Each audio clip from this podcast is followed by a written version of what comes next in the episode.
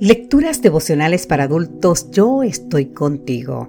Cortesía del Departamento de Comunicaciones de la Iglesia Tentista del Séptimo Día Gascue en Santo Domingo, capital de la República Dominicana. En la voz de Sarat Arias. Hoy, 6 de septiembre, tu diestra me salvará.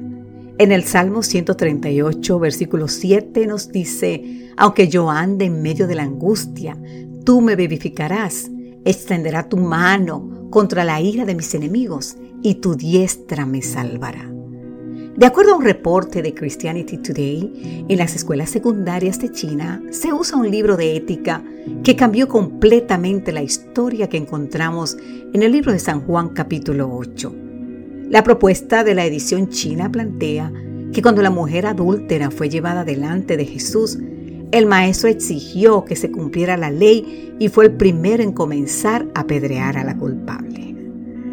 Por supuesto, uno puede tildar de blasfemia lo dicho en ese libro, y en realidad es una blasfemia. No obstante, no podemos obviar que la ley de Moisés requería que la mujer fuera apedreada irremisiblemente. Te invito a leer el libro de Levítico capítulo 20, versículo 10, libro de Deuteronomio capítulo 22, versículo 21.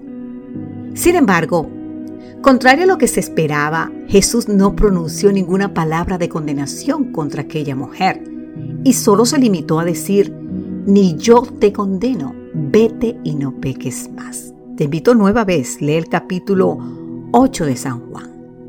En lugar de apedrearla, Cristo decidió perdonarla. Nos dice el autor del devocional que se siente tentado a suponer que los escribas y fariseos habrían apreciado más la versión del relato que acaba con la muerte del pecador. Y yo me pregunto, ¿qué final habríamos querido nosotros? Por lo general, ignorando nuestra humana debilidad. Romanos 6:19 nos convertimos en verdugos de los que son tan débiles como nosotros. ¿Cuántas veces hemos levantado nuestra voz y nuestras manos en contra de los que han sido encontrados con las manos en la masa? Sin embargo, cuando toda la multitud se deleitaba en ver a esa pobre mujer avergonzada y con su dignidad hecha añicos, nuestro bondadoso maestro la trató con respeto y piedad. Y es que como dice el libro El deseado de todas las gentes de la autora norteamericana Lena Heather White, Cristo no censuró la debilidad humana. Y por ello no pronuncia palabras que profundicen la culpa de la mujer. Contrariamente a lo que a menudo suponemos, Él es paciente con los ignorantes y extraviados, como nos dice el libro de Hebreos capítulo 5 versículo 2.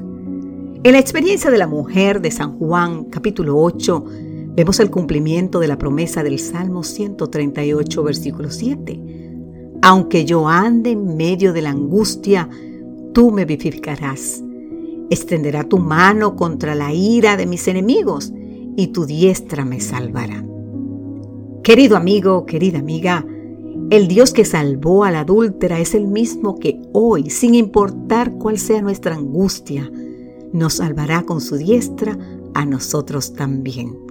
Amén.